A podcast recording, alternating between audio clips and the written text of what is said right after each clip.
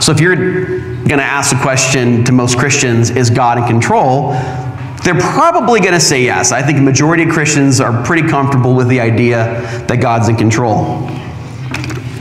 If God didn't have control, if he lacked control, then it wouldn't seem like he's God. God's the greatest, so it seems like he would have control rather than not having control. Don't just take my word for it, though. One of the most respected scholars, an academic uh, that few can even believe, you know, ivory, ivory tower type here, you know, best New Testament scholar of all time, Beyonce, pop singer. there you go. Very, very rich scholar here, Beyonce. It's like, wow, Pastor Nate quotes Beyonce in a sermon. It's very interesting. Hmm. God has a plan and God is in control of everything. That's what Beyonce says. So even she says it. And I'm obviously kidding when I say she's a great scholar. Um, that's not my point. The point is, is that this idea that God is in control is so embedded in our culture. It's so it's such it's a widely held belief that even pop singers hold to it. And this belief, as I said, is held by the vast majority of Christians throughout history and time. But I might add, there is a vocal minority of Christians who would say God is not in control. I'll give you three examples of this. This is what famous pastor Tony Campolo says, and he's very popular. Uh, he says, I'm not questioning the extent of God's power. I believe that God has chosen not to be in control of everything going on in this world. So Tony Campolo says God's not in control. Roger Olson agrees with Campolo when he says, I often see raised eyebrows among Christian audiences uh, I speak to when I say that God is not in control but in charge. Yeah, I bet you get some raised eyebrows there, buddy. I always explain, go on, go on to explain that God limits God's self and allows things to happen that are not antecedent to his master plan, his antecedent will. And the reason is to allow free will in the world. So, yeah, this particular view of free will that this theologian holds to says, yeah, God's not in control of things. And uh, it isn't just a, a, person's specific view of free will that says that God's not in control, but actually the tremendous evil and suffering in the world. You know, the Holocaust, all of these horrid events, school shootings that occur, these painful events, uh, suffering and evil. And this is why this popular blogger writes, uh, who doesn't believe God's in control. He, the title of the article, of course, is a dead giveaway. He says, please stop saying God is in control, so you know what he thinks. So he cites this and he says, Mom, if God is in control, why did he let dad leave us? That is the question my coworker's teenage daughter asked on the way to school the other morning. I told her God doesn't make people do things. My coworker said because every person has free will, everyone gets to choose what they do, but it's that's hard for a teenager to understand. That's hard for anyone to understand, frankly.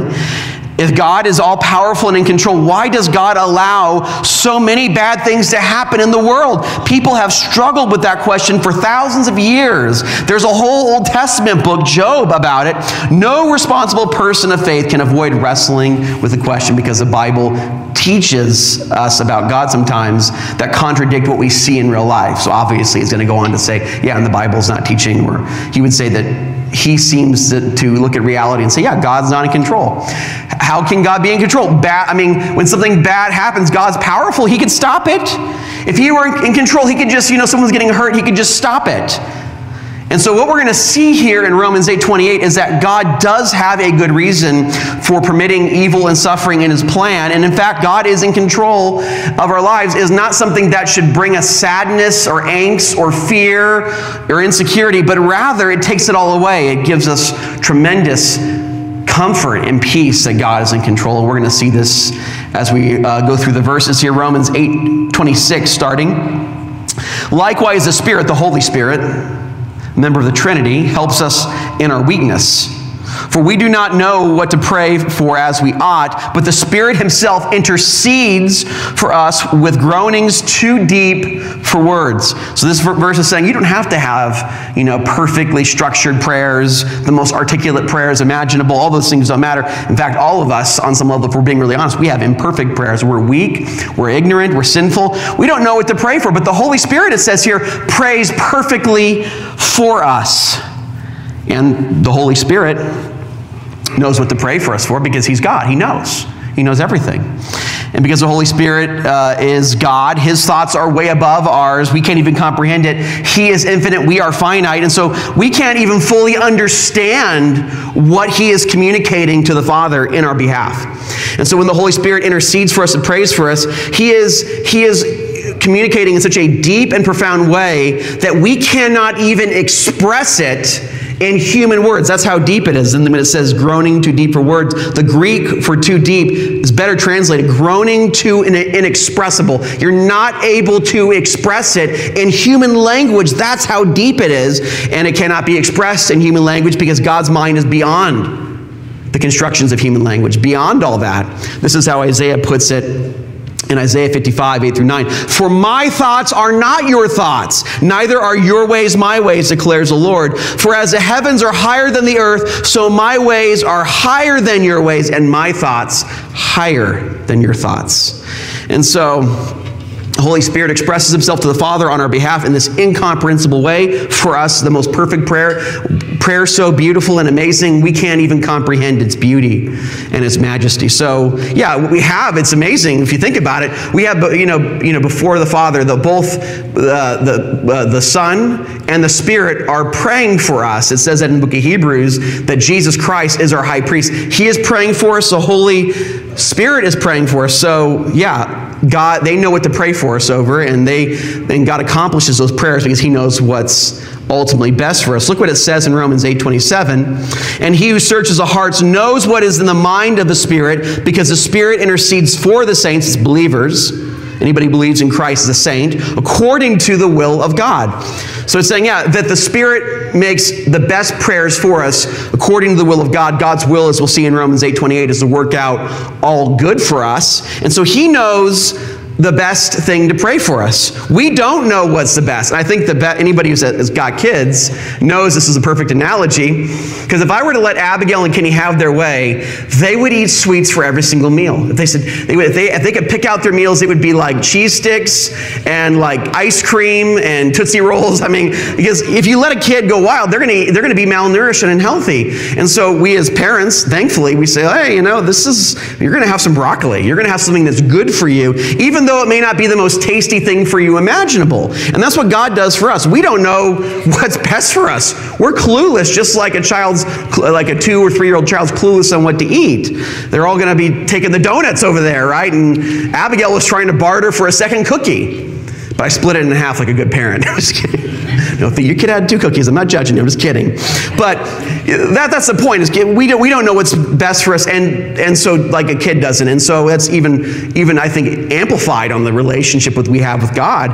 And so He prays what's best for us, even though we don't know what that is. So even if we're making terrible prayer requests, a, a, a prayer that God does not want for our life, God knows what's better for us eh, to conform us to the image of Christ for our final and ultimate good. And we see that in Romans 8:28. He says, "And we know that for those who love God, all things work out together for good for those who are called according to his purpose." Now, other than John 3:16, this verse is kind of a big deal, right? I mean, this is like the most popular verse ever. I don't know.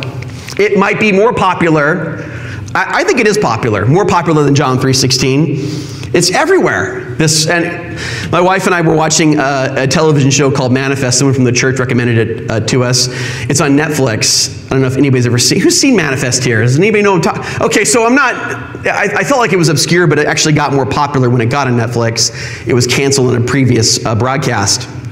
And the entire theme of the show, it's so interesting. It's so focused on Romans 8:28. It's it's like one of the main points, discussion points throughout the show. It appears on pillows everywhere. The whole the whole thing is about like a plane that got, that got displaced for like a long period of time, and they're trying to figure out like how to go about life after they've been displaced for two or three years in this time warp. And guess what the flight is called? The plane is called Flight 828 after Romans 8:28. And so my wife and I were watching this, we are like totally confused. We're like, is this like a Christian show? Like, what's the deal here? This has got to be a Christian show. And we found out it totally wasn't, like not even at all, like not even close. And you, as you go to season two, you can totally see that it's not a Christian show. Like it's very obvious. a lot of things that go on. So yeah, but this verse is so profound. Here's my point. This verse is so profound that that ho- people in Hollywood find this to be comforting. That they base an entire TV, a second TV show around it. And this is what the late uh, theologian R.C. Sproul said, commenting on this passage. Romans 8:28 is the most comforting text in all of Scripture. It assures that believers that all tragedies are ultimate blessings. So this verse changes your thinking, your entire outlook on life. You have an optimistic view of things in reality rather than a negative view of things in reality. So let's look at this text carefully and try to unpack this profoundly comforting uh, verse in God's Word. So, first off, Paul says, We know. He means to say, like, we can know this with, with a great degree of certainty. We can count on this promise. It's not like I believe or I hope, but we know, we have confidence of this promise. And this promise is not for everyone.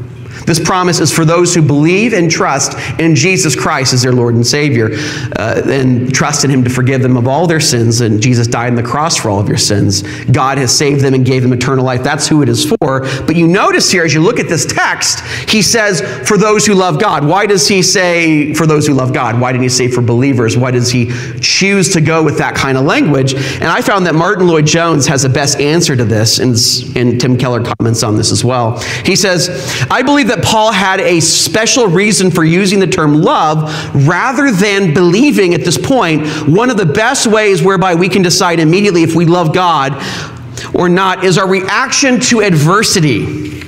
There are many people who, when trials and tribulations arise, they give up.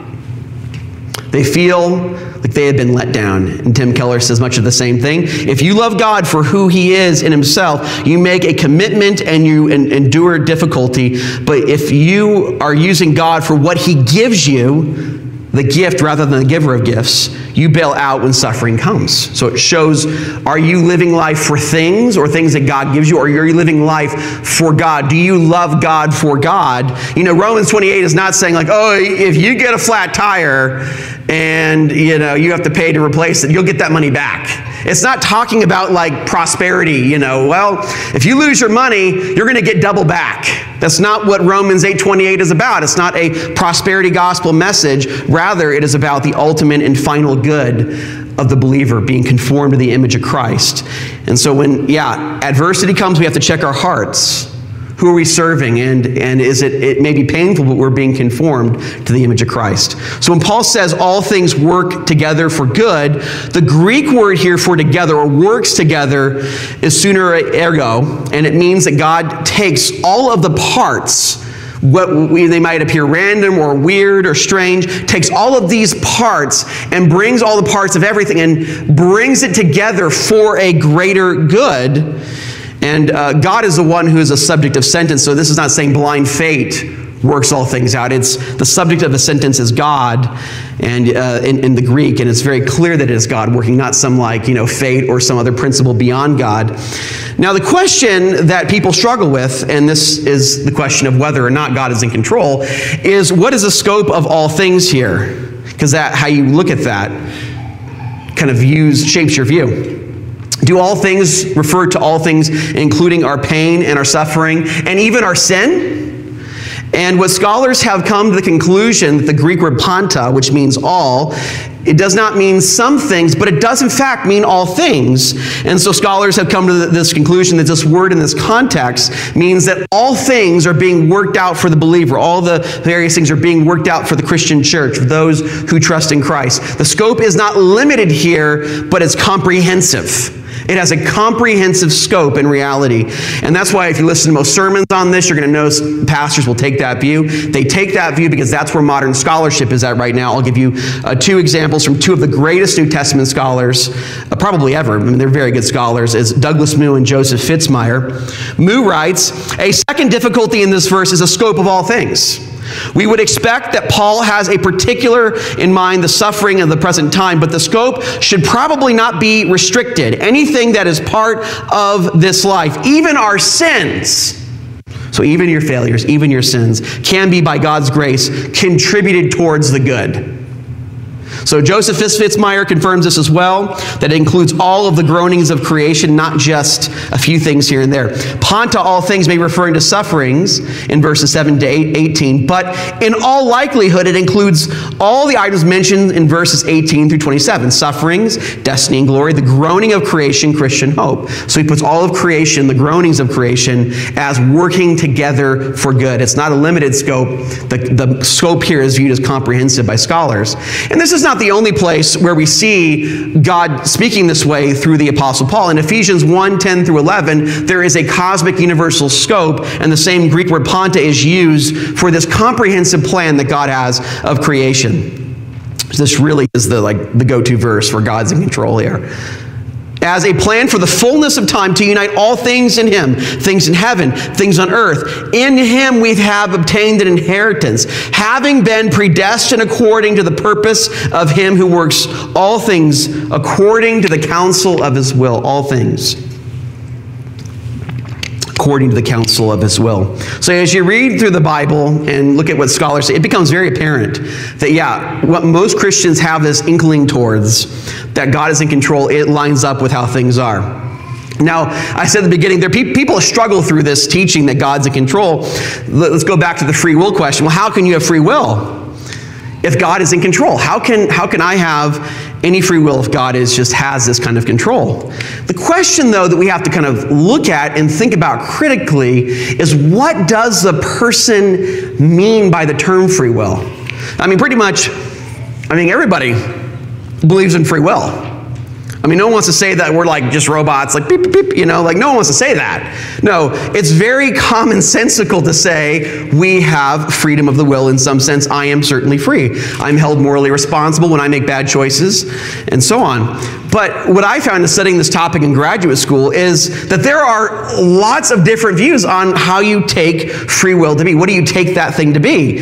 And the view that is held by most academic philosophers today, is about 60% of them actually, is, is that view of free will that they hold to, which is taught, isn't even inconsistent with Romans 8.28. And so at the end of the day, our, our views of free will should come from the Word of God and it's kind of nice, frankly. I think it's pretty nice if most of the academic philosophers happen to take the perspective on free will that is in agreement with Romans 8:28. I say, you know, that's pretty. That's a pretty good deal right there. I'll take that deal, and uh, I don't even think there's a problem here. When people get into problems with Romans 8:28 is when they like do some navel gazing or whatever, and they come up with their own special definition of free will that most people working in the field of philosophy and free will disagree with, and they take that view that hardly anybody holds to, and then they impose it on Scripture and say, okay, let's just say God's not in control. And uh, to me, that seems a bit backwards because maybe reality is trying to tell you something when scholars in the Bible actually agree on a topic.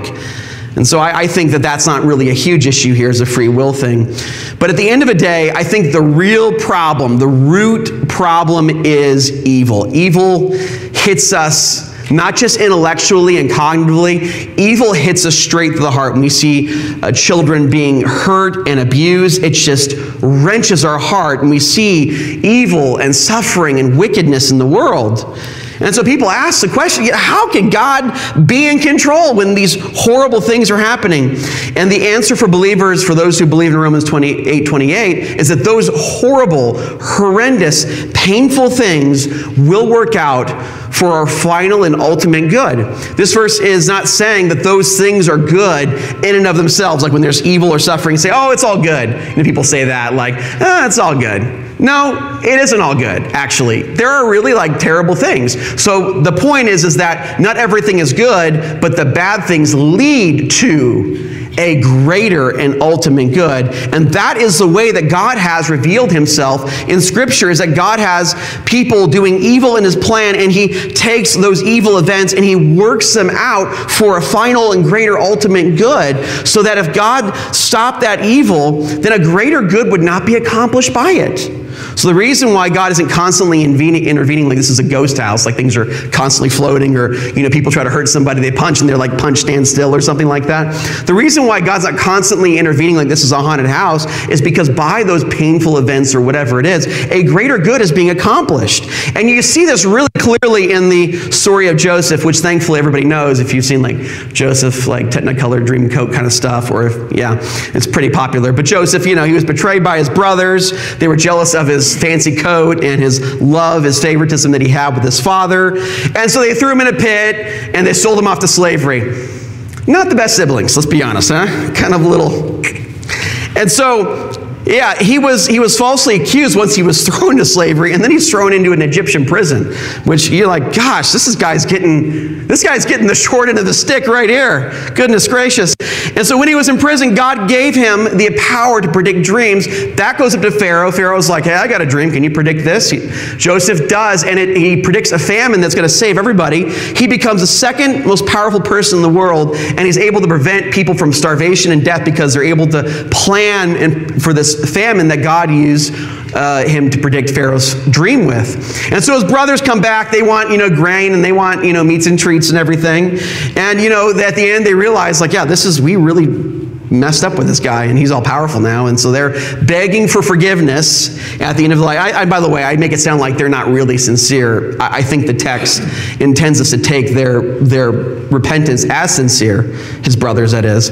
But look at what he says. I mean, this is like Romans 8:28 writ large in this verse. He says, Say to Joseph, please forgive the transgressions of your brothers and their sin, because they did evil to you. And now please forgive the transgressions of your servants of the God of your father. Joseph wept when, uh, when they spoke to him. His brothers also came and fell down before him and said, Behold, we are your servants. And Joseph said to them, Do not fear. For am I in the place of God? As for you, you meant evil against me. So they planned to sin against him. They meant evil, but what, what, what's the divine element to this? But God meant it for good. It's not saying, oh, the evil didn't exist, it's all good. No, that evil, that God used it for ultimate good for everybody, to bring it about that many people should be kept alive as they are today. So, if his brothers didn't do that great evil, then a greater good would not be accomplished. We can say then that God has, e- has evil and suffering in his plan to bring about a greater good. Without that evil and suffering, a greater good would not be achieved or accomplished. So God always has reasons, sufficient reasons, good reasons for the evil and suffering in his plan, even when we don't know those reasons. And we may not know them in eternity because God is infinite and we are finite. He's incomprehensible on some level. We don't know the infinite mind of God. We're finite beings. We may not know in heaven. And so, because as we read in Isaiah, his thoughts are not our thoughts, his ways are not our ways. Now, that's not to say, don't misunderstand me here, that you're never ever going to know any reason for why God does anything in your life. Like, you're like, I have no idea what's going on here. That's not what I'm saying. You may know a reason within 10 minutes of something happening. 10 years of something happening. Sometimes it's a bit longer, 50 years while you were alive. And I think many of us experience God working in our lives. And you, you, you, talk to the, you just have this experience where you're thinking about something and you call somebody up and they say the right thing to you at the right time, exactly what you were thinking. Uh, I have like weird experiences like that. I've talked to others. A lot of people have experiences like that. Or, you know, you, you, know, the right friend calls you when you need a job and he tells you about the right job that's available or things just open up. And it's like this, this spooky kind of level of providence. It's like, wow, it's like there's, it's like there's someone behind all of this. We see this happening. And it's happened to me many times when I'm preaching a sermon. Someone will come up to me and say, hey, so like, uh, have you been spying on me? I'm like, what? I'm not like a creepy person. Like, thanks for assuming I'm a spy, you know. How do you know all of these things I've been dealing with? How did you know to preach everything I, that just happened today? I'm like, look, I'm not spying on you because I don't have time to spy on you, but it's because God's in control. He, he has a plan, a master plan. He knows the beginning from the end. He set things up, He is in control. And so God is working out things right now in your life for your good and His glory. And so if you're going through cancer, death of a loved one, divorce, loss of a job, that isn't just for nothing. It is for something greater It is for your good and the glory of God, your ultimate good. And that's a, I would say that's a profound comfort for us as believers because it always encourages us to have an optimistic view of reality, that all of reality is, is shaping towards your ultimate and final good. You have every reason then to be positive no matter what you're going through. You have the, you have the peace that can surpass understanding. And Romans 8:28 teaches us that everything that happens bad in this life has a silver lining. Everything in this life, I mean, you can always say the glass is half full. And that's, I find that so, uh, gives me such an amount of peace and comfort that even, that means even your greatest sin, your greatest failure, your greatest pain is not for, some, for, for nothing. It's not for nothing. It's for something. Uh, there, there's no tears that you have in this life that are, are purposeless and empty. It is all being worked out for a greater good. Just because you may have crashed and burned, wrecked your life by doing someone doing something mean to you, or whether you've done something terrible, as long as you're breathing right now and trusting in Christ, God is working that failure, that mess up for your ultimate good. And if Romans 8:28 is not true, if it's false, and there is no God, then everything that happens to you is just a matter of chance. It's an accident. It's a coincidence. There's no purpose and meaning to anything that happens in your life. It literally, quite literally, is all for nothing. And that nothing is being worked out for you because there is no God, and the universe ultimately doesn't give a rip about you, doesn't care about you. Now, if you believe this, what will that give you? I would say profound fear, anxiety, desperation, depression. But you see, the truth of Romans 28, Romans 8 28 gives us this, this deep sense of hope, optimism, and comfort that surpasses understanding. The point is, is well reflected in a movie called Signs, which I might add is like the best movie of all time and one of my I mean, you know, I always say that, I guess. Like everything's the best of me, right? There's always like max superlatives with Nate Taylor, right? Everything's like the highest level, right? Can't like moderate myself here, you know. but uh, I mean, it's like it's the top 10, okay? It's like up there. Uh, and who's seen Signs? I'm curious. Okay, so I'm not quoting a totally obscure movie here, but in my opinion, and I had a pastor disagree with me, and then I read him this part, and he agreed with me. So I, my in my opinion, it is like one of the most like best Christian movies. I said it, Christian movie without being like, you know, making you want to take a shower after watching it. It's not too preachy or like, you know, like sappy, no, or anything like that. It, it's it, it's ironic though because most people like just when they think of signs, they think of like, oh yeah, you know, Mel Gibson protecting his family from aliens. That's what signs about. It's deeper than that. What the movie is really about, if you watch it and you think about the whole context of it, it's about a pastor who loses his faith because his wife gets hit by a car and dies. And that's because his wife, uh, because of his wife's dying last words he actually ends up saving the day. It's amazing. Uh, well, God ends up saving the day in the movie, in the context of the movie. But because his wife dies, well, he loses his faith because he believes, Mel Gibson's character believes, uh, which is his name is Graham, he believes that there's nothing looking out from the universe, that no, no one cares, no one cares about him. That's why his wife died. So he loses his faith. And so when they uh, figure out that aliens are coming to Earth with the lights in the sky, his brother, who's living with him, helping him raise his kids, says, "You know, you know this all these alien stuff. It really scares me. Can you just pretend to be like who you used to be, like a pastor, and you used to like comfort me? Can you like pretend that you have faith?" And this is what Mel Gibson says to his brother in that time, and it's one of like the best lines ever. Um, of course, probably equally great with Braveheart, if I'm being honest, but it's a it's a pretty amazing line here. He says, "People break down into two groups when they are experiencing." something lucky, group number one sees it as more than luck, more than coincidence. They see it as a sign, evidence that there is someone up there watching out for them. Group number two sees it as pure luck, just a happy turn of chance. I'm sure uh, the people in group number two are looking at those 14 lights, the alien lights in the sky, in a very suspicious way. For them, the situation is 50 50. Could be bad, could be good, but deep down they feel that whatever happens, they're on their own. And that fills them with fear. Yeah, there are those people. But there's a lot of people in group number two, when they see those 14 lights, they're looking at a miracle. And deep down, they feel that whatever is going to happen, there will be someone there to help them. And that fills them with hope. See, what you have to, to ask yourself is what kind of person are you? Are you the kind that sees signs, that sees miracles? Or do you believe that people just get lucky? Or look at the question this way Is it possible that there are no coincidences? And you see, if Romans 8:28 is true, then there are no coincidences. Everything happens by design, and the rest of the movie actually plays this out perfectly. It's amazing. The movie Signs uh, shows kind of what Paul means when he says that he that God is working all things out together. In the Greek, it's saying that many you know, weird elements or strange or difficult elements are being brought together for a final good. And it, the movie is like, it should be called Romans 8.28, not Signs. But anyways, they, you know, no one will go see it then probably. But all of the weird quirks that his family has in the movie contributes to them surviving from the alien attack. Even his, like, as I said before, his wife's last words when she was dying his son has really, really bad asthma. His daughter has OCD, and actually, I found this so comical because I have this problem. My wife gets mad at me.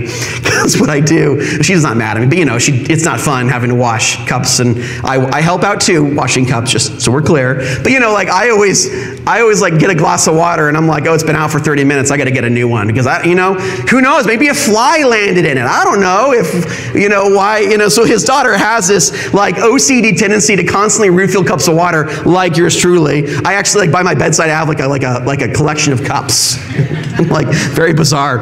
And and his brother, who's you know around his age, uh, has this bizarre, I mean, he has this weird uh, minor league record. He's got the longest home run ever, but he also has the most strikeouts because of his wild way of swinging, like he was chopping down a tree, the wild way he has at, at swinging the bat. And so you look at all of these like weird events and about this family, you're like, oh, that doesn't really, those are just random things that doesn't really matter. But at the end, finally, when they confront the alien in their house, the alien grabs Mel Gibson's son and tries to put poisonous gas in him to kill him. But his lungs close because remember, he has asthma. And as they stand before this alien, unsure what to do, you know, I mean, what do you do when an alien's in front of you and holding your son and putting poisonous gas in him? You kind of freeze, right? You're like, I don't think any, of us have like a, a, game plan for that, right? So Mel Gibson immediately has a flashback of his uh, wife's last words when she was dying. Um, he, she, she tells him to see, and she says, just, just look around and see. And then she says, Tell your brother Merrill, the guy who can swing like a lumberjack and highest, uh, farthest home run, he says, Tell your brother Merrill to swing away. And so Mel Gibson looks around the room and he sees on the, the, the, baseball that was used for the record home run. He, he says, Merrill, swing away. And so his brother's just hitting the alien, boom, boom, like a crazy person, boom, boom, knocking over stuff, and of course knocks over a glass of water because they're everywhere because of his daughter's crazy OCD tendency. And they, it, it starts hurting the alien. The, the water is the alien's kryptonite. And so at the end, they defeat the alien because of the water. And he's swinging around and it all works together. And then he's, he's, he's holding his son, hoping his son wakes up from the asthma attack. And he's like, his lungs are closed, so the, the poison didn't get in. And at the end of the, of the film, the son wakes up and asks his dad, Did someone save us? And he says, Yes, baby. Think someone did. And so he's referring to God there, of course. And, and at the end of the movie, you see him.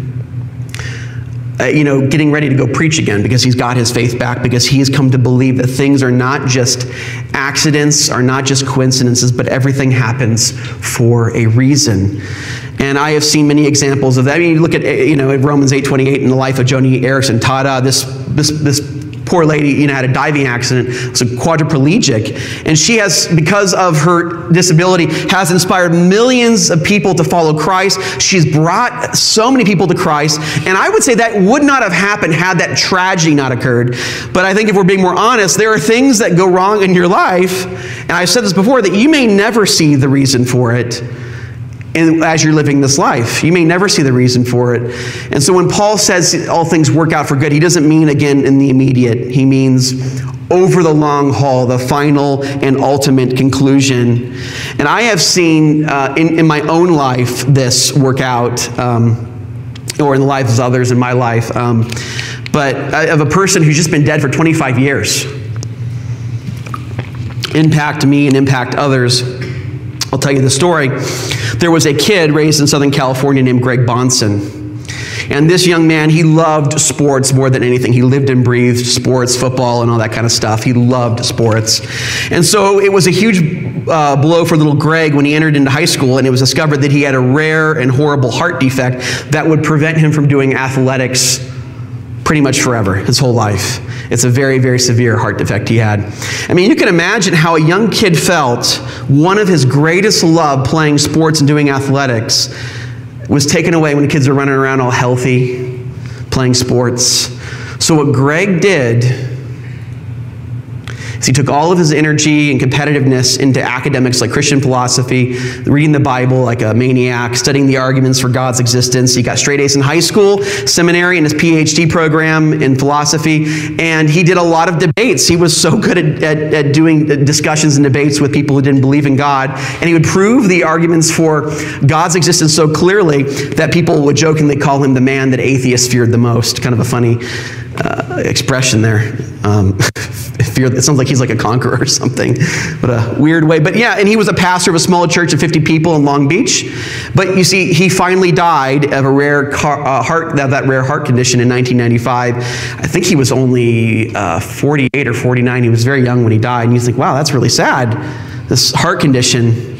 But you see, his life's work inspired me to be a pastor and um, inspired me to come to Christ. I remember uh, I was looking up at his debate uh, with some friends. I listened to his, his discussion with this atheist guy, and he proved that God exists. And I'm like, well, if this is true, I got to become a Christian. So I became a Christian, and, and I read about his life, and I'm like, oh, I want to be a pastor too, just like this guy. This guy's amazing. And what he did with his life, and how passionate he was about leading others to Christ, even though he could never play sports. And, and so, I, in my ministry, um, God has used me and blessed me to bring others to, to saving faith in Christ. But you see, I want you to get this point. None of that would have happened, and I don't want you to miss this. None of that would have happened unless a young man who loves sports had that taken away from him. That, that he was devastated by that. And so, as we look at your life, everything you do has impact and meaning. Even the bad things has impact and meaning on and on and on past the point you live. And we can never forget about the big picture. And that is especially true when we are suffering. That something we are doing right now that we're going through a hard time could lead others to Christ, could help people long beyond your death. You do not know the ripple effects of eternity, but God does. And He's working them out for your good. So, as we struggle in let us never forget that God is working out all things for your final and ultimate good. Let's pray.